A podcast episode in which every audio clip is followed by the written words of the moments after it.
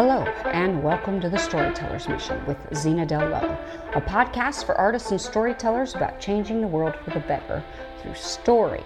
Now, the most important thing that we're going to talk about today is genre. Genre is so important, and people overlook this all the time. I can't tell you how often I'll get a manuscript to critique, and the person doesn't actually know what their genre is or they're trying to do too many genres. Oh, you know, this is a romantic, historical adventure mystery. Okay, that's too many genres. It's too many genres. And what we're going to do here is we're going to separate genres in terms of the world of novel writing from genres according to Hollywood. Because at the end of the day, it's a little overwhelming, all of these supposed genres in the world of manuscripts in the world of novels. The truth is, there's a difference between what Hollywood defines as a genre versus what we think of as genre in the literary world. So, I want to briefly go over what I would say are the primary genres of literature, but then I want to look at what really counts, which is Hollywood. And I say what really counts because that's the point of this course is looking at your novel from a Hollywood point of view to help enhance it and to help break through to another level in the market. But briefly, let me run down the categories that exist in literature for novels. Number one would be literary fiction.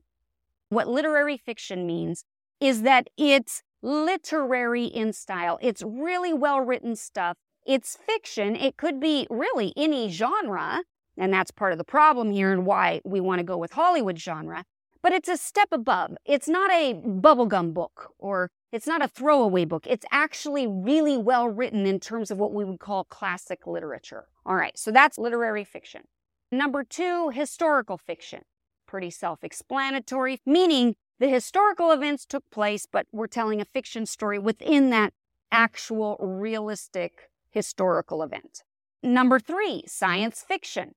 Now, sci fi involves stories that are inspired by scientific concepts physics, astronomy, anthropology, chemistry, astrophysics, something that is related to the science. And a lot of times these are futuristic or they are parallel dimensions. There's time travel. There's all sorts of things like this that are related to scientific concepts. So, science fiction. Horror. Horror is a genre that is meant to shock and frighten readers. It usually entails things that are gory or things that are really, really dark. It could be things like vampires and ghosts and monsters, but notice that could also be fantasy, right? So it could be fantasy horror, or it could be like the Texas Chainsaw Massacre, where it's a human person who does all these icky things. The Shining would be an example of a horror genre, which of course was then turned into a movie. Tragedy. Tragedy is meant to elicit feelings of sorrow in the audience. So they're supposed to feel sad. Generally speaking, tragedies involve characters who experience hardship and some sort of emotional pain. But of course, that should be all characters, really, no matter the genre. So we'll come back to that. Number six, romance. And again, romance focuses on love stories, right? It's the love story component. The focus of the entire novel is on the romantic connection, usually between two main characters. All right. Number seven would be the Western. Now, the Western involves stories about settlers or outlaws and cowboys and the Western frontier and usually take place in a particular time frame, usually in America in the 19th or 20th centuries. Now, there are certain things that are always true in a Western, and that's why Western is its own kind of category. Number eight is a category called Bildungsroman, which is a very complicated name, but basically it's a literary genre that focuses on a protagonist's emotional, physical, and moral growth over the course of their journey. But of course, I think all characters go through a huge emotional change, and that's the point of this course. So we'll come back to that. All right, number nine, a fable. Now, a fable is usually a short story of sorts that teaches a particular moral lesson, or it's a moral dilemma that the character has overcome, and then we as an audience are supposed to apply that to our own lives. Number 10, thrillers. A thriller genre is meant to keep your reader or your viewer in suspense. It's supposed to make them very, very emotionally tense, but not to be confused with a mystery. Number 11, the mystery genre, which is often called a detective genre or the detective fiction, involves giving your readers a plot that the detective is trying to solve throughout the story. So you are trying to solve a crime, basically, and it usually starts with a thrilling opening, which is usually the crime. Okay, number 12, magical realism. Now, magical realism is a literary genre that depicts the real world while adding magical or supernatural elements. In magical realism, the characters don't view magic as odd. It's considered common within the setting of the novel. Number 13, fantasy. Now, the fantasy genre involves imaginary settings, imaginary beings, imaginary universes. This genre includes elements that don't actually exist in the real world mythology and ancient folklore. Number 14, dystopian. Now, writers who use the dystopian genre are usually writing about societies that are broken. And they're usually trying to warn us and give us an idea of what's to come and mm, call us to action. A lot of times, what will happen is you combine dystopian with another genre. Fantasy, for example. A lot of times we see sci fi used in a dystopian way. Okay, number 15, mythology. Mythology is a literary genre that reveals human behavior using symbolism within the writing that usually deals with the gods and the goddesses and that sort of thing. Okay, number 16 would be nonfiction. So, nonfiction genres include things that are true. This is biographies, autobiographies, memoirs, essays, true stories about real people that aren't necessarily autobiographies, but are that are retelling of that sort of event. So, those are typically what we see as the genres that you're looking at. But there's so many more subcategories in the world of fiction writing, like mm-hmm. steampunk is a category, but that would be a subgenre of science fiction. And steampunk has its own rules and its own science and its own types of things that it's dealing with. And so this can go ad infinitum, right? So I've given you the 16 sort of main categories that we would see in literature.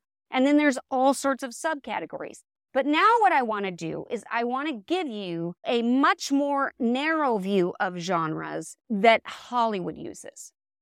What defines a genre in Hollywood is that you sustain a particular emotion and that the genre represents that emotion throughout the entire story, which is why it's narrowed down, right? Now, many writers rebel against genres as if they are refusing to be labeled or defined, and somehow they think that's good but it's actually foolish. Knowing your genre helps you to find the right audience for your story. It helps you to be able to market it. It helps with the commerciality. It helps you to sell your story because now the people, the powers that be that you're talking to, your publisher, your agent, that sort of thing, they know who to market your story to. So you cannot underestimate the importance of genre. You need to identify your genre. And when you write for your genre, you need to write it relentlessly. You need to stay on track. It can't have all these nebulous things. You can maybe combine two, right? Two categories, and I'll get to that in a minute. But knowing your genre helps you to find an audience and it helps you to stay on track so that you leave that audience satisfied, which is the key. The real point is that different genres have different rules that must be followed in order to satisfy the audience. It's a contract with your audience. Your audience knows what each genre, what the rules are, even if it's on a subconscious level. So if you don't deliver, they're going to be displeased. But if you do, they're going to want to read everything that you have, right? Because they're attracted to that genre and you deliver well on it. So it's all about leaving your audience satisfied since you'll know the markers that they expect to be mm. hit along the way. Exactly, Lulu. you need to know what the markers are that they expect you to hit along the way. And here are the genres, according to Hollywood, as well as their associated emotions that helps you determine this. Number one, thriller. Thriller is one of the primary genres according to Hollywood. And what is the associated emotion? Fear or suspense. When we watch a thriller, we expect to be in fear. We expect to be in fear. Now, notice I said suspense because part of the subgenre, if you wanted to break it down further, you might say it's a mystery or you might say it's a detective story. But those are actually subgenres of this category. The key is to determine the emotional feeling that you are trying to convey through your story and trying to identify that will help you to actually deliver on it because you must write relentlessly for your genre. Number two in Hollywood is drama. Drama can encompass a lot of things. You might have a historical drama, you might have a present day drama, you might have a sci fi drama. The key is what emotion you're trying to convey. Compassion, sorrow, that is a drama. You're trying to provoke those feelings from your audience. Number three is horror. Now, horror is different from thriller. Thriller is fear and suspense. Horror is terror. It's a different dimension altogether. It's a different level of fear. So when you tell a horror story, it has to be truly terrifying. You can't mix a bunch of other things in with a horror. You have to write relentlessly for that. Now, there can be a category, which we've seen a lot recently, where it's a comedy horror. Nevertheless, you have to have the horror part of it. You have to provoke that terror even in the midst of the comedy. Okay, number four is actually a comedy. Now, what is the primary emotion that you're trying to elicit in a comedy? It's joy. Joy. You're trying to get people to laugh. In Hollywood, they say that if you write a comedy movie, you have to have three laughs per page. Three laughs per page. That's hard to do. It's actually really hard to write comedy, which is why there's kind of a new subcategory coming out of it that's a dramedy, which is where you're not laughing three times per page. It's not a true comedy, but it's got comedic elements. It's kind of dramatic, so we're going to call it a dramedy but we're calling that a subgenre. Comedy is the main thing, and it's the joy, the joy, the joy that we are eliciting from our audience. All right, number five is action. Action is the adrenaline rush, the anticipation, the excitement, the surprise. It should be an exciting adventure, right? And underneath that, we might have a family adventure or we might have an action comedy, or we might have an action drama, or we might have, I mean, there's any number of things. But the key is that if it's action, if action is its root, it's got to happen fast. There's lots of things happening. It's going, it's going, it's big. It is adrenaline, anticipation, excitement, and you've got to produce that. You've got to elicit that from your audience. Okay. So the reason all of this is important is because Hollywood only knows how to market these genres. So if you throw in something new, they don't know what to do with it. You need to know how dependent Hollywood is on the genre system and then be relentless in your genre. If you're writing Jaws, you're writing Jaws relentlessly. Even if you're writing a novel, you need to be consistent with your genre. It is super important.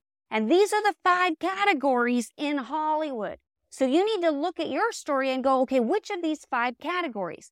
Now, of course, there are subgenres that probably fit a lot of what we talked about with the literary genres, right?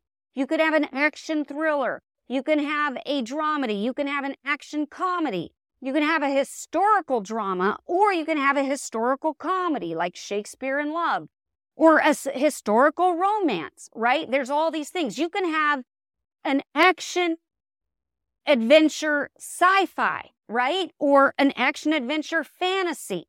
Or you can have a fantasy thriller or a fantasy horror. You can have any category of this, but notice the base categories by Hollywood standards are thriller, drama, horror, comedy, and action. And that is the key here. The bottom line is that by Hollywood standards, it's all about conveying a particular emotion. And writing your story well is about sustaining that emotion throughout the entire read. If I'm three pages into a thriller and there's no rush, it's badly written.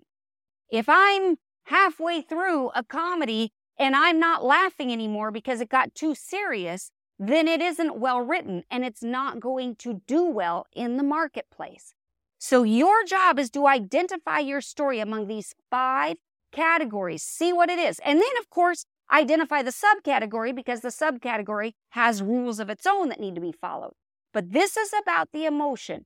What are you writing? And then how can you write relentlessly for this genre? And that's what you're going to look at now. Now, when we come back, we're going to explore four basic kinds of story based on the genre system.